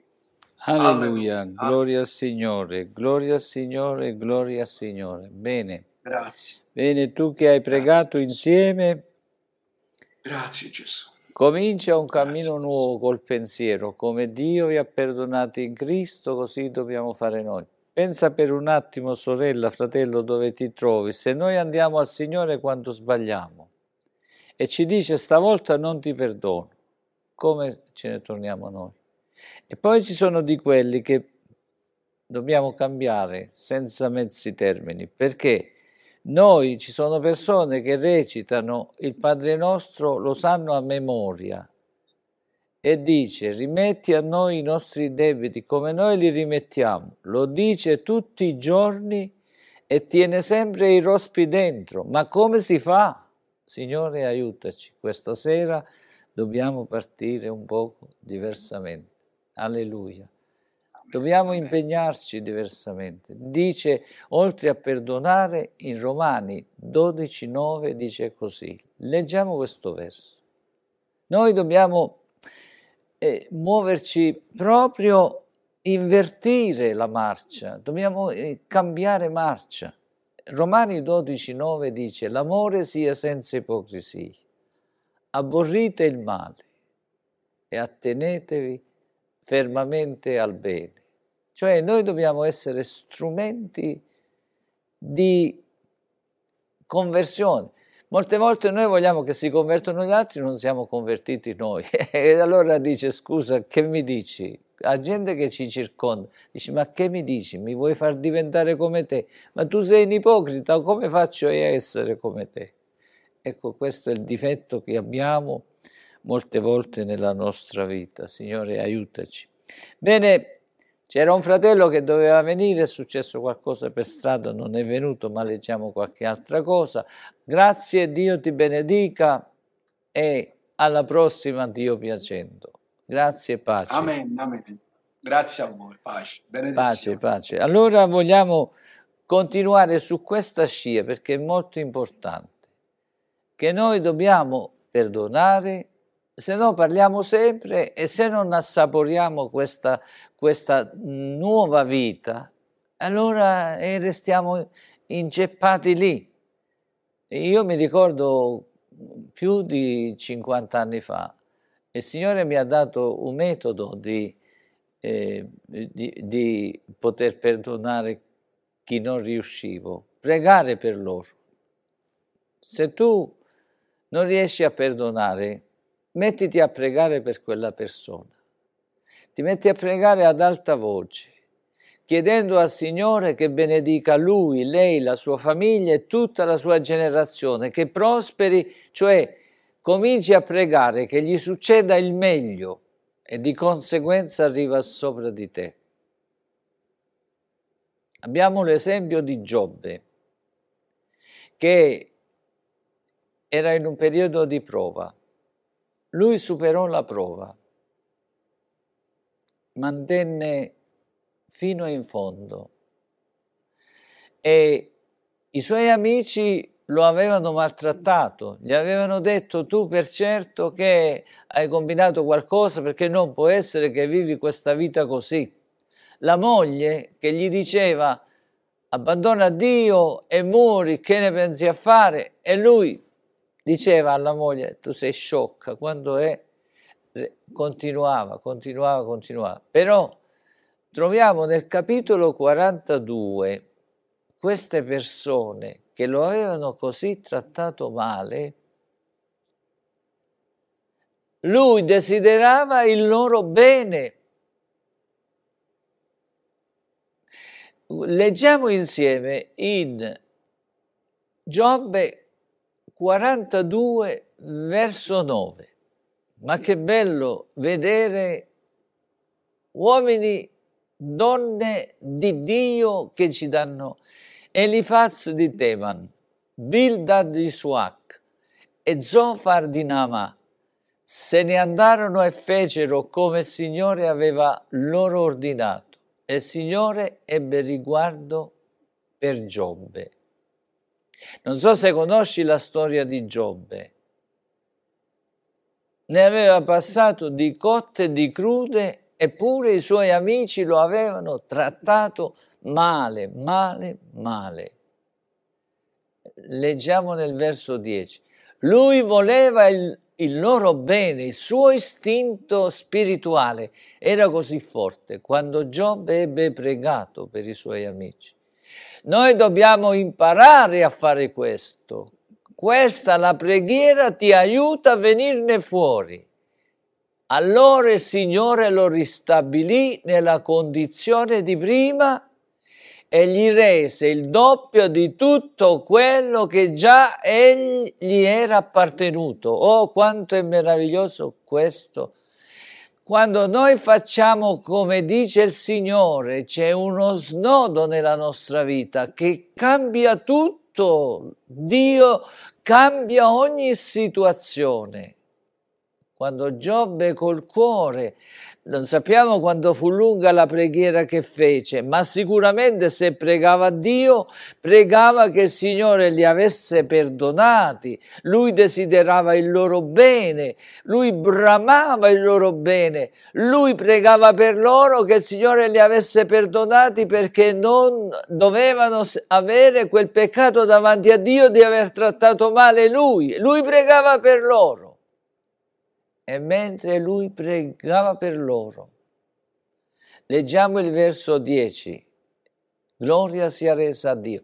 Ci deve essere una svolta questa sera, sorella, fratello, come tu chi sei. Quando Giobbe ebbe pregato per i suoi amici, il Signore lo ristabilì, ecco la svolta, nella condizione di prima e gli rese il doppio di tutto quello che già gli era appartenuto.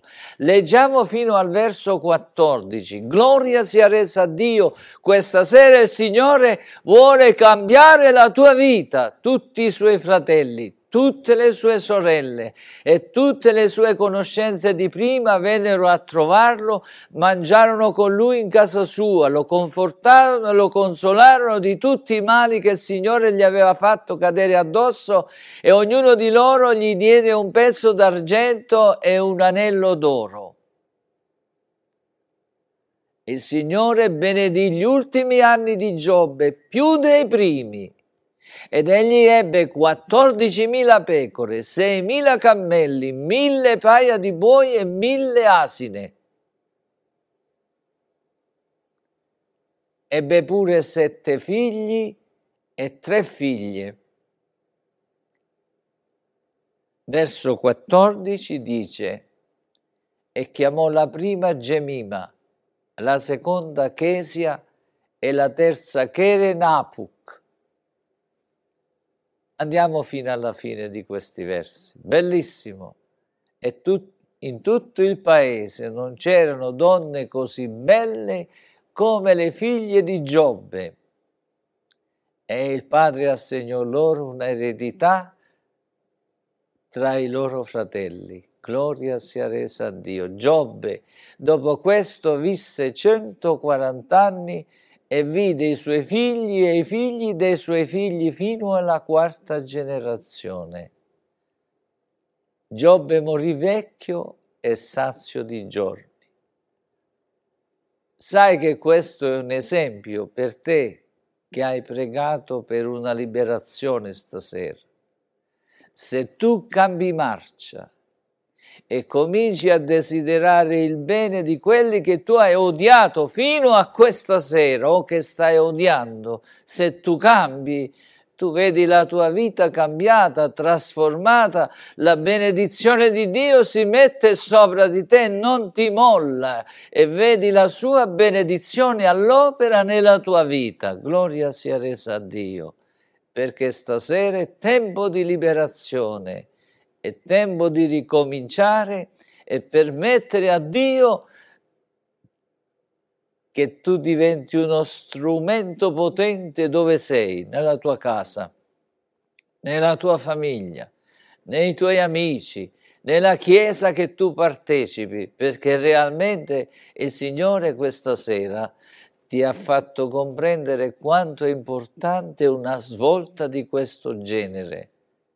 L'esempio che abbiamo letto e quello che abbiamo ascoltato. Si conciliano in un modo speciale per cambiare la tua esistenza, perché Dio ti comincia a benedire, perché tu metti fuori ciò che il diavolo ti ha detto fino in questo momento e incameri ciò che Dio ti sta dicendo. I principi di Dio prendono corpo nella tua vita, i principi del regno di Dio si radicano nella tua vita e la benedizione di Dio da questo momento Alleluia, gloria al Signore. Da questo momento, mentre ascolti la parola di Dio, che contiene l'onnipotenza di Dio e ti dà la forza di poterlo fare, perché l'Evangelo è la potenza di Dio, comincia con Dio. Chiedi a Lui la forza e sii ubbidiente a Dio e vedrai come questa sera è un giorno speciale te lo ricorderai finché resti sul pianeta Terra, perché Dio è all'opera, lo Spirito Santo desidera che tu ti apri a Lui e ti lasci guidare da Lui, perché colui che è in te, quando facciamo spazio allo Spirito Santo, dobbiamo ricordare che colui che è in noi è più forte di colui che è nel mondo. Quando non abbiamo Lui nella nostra vita, noi non ce la facciamo. Ma da stasera che tu hai fatto spazio a Dio nella tua vita, dicendo sì al Signore, lo Spirito Santo ti dà la forza ogni volta, anzi ti fa sentire male se non lo fai, perché trovi più piacere nel fare quello che il Signore ti dice e non quello che facevi prima. A Dio sia la gloria. Lo vogliamo ringraziare insieme. Ringraziamo. Signore, ti ringraziamo che questa sera tu hai lasciato un'impronta, un ricordo alla sorella, al fratello che ha deciso di voler veramente sentire il tuo perdono, la tua liberazione, perché tu liberi, perché tu guarisci, perché tu rimargini le piaghe, perché tu rimargini le ferite, perché tu porti pace, perché tu sei il principe della pace.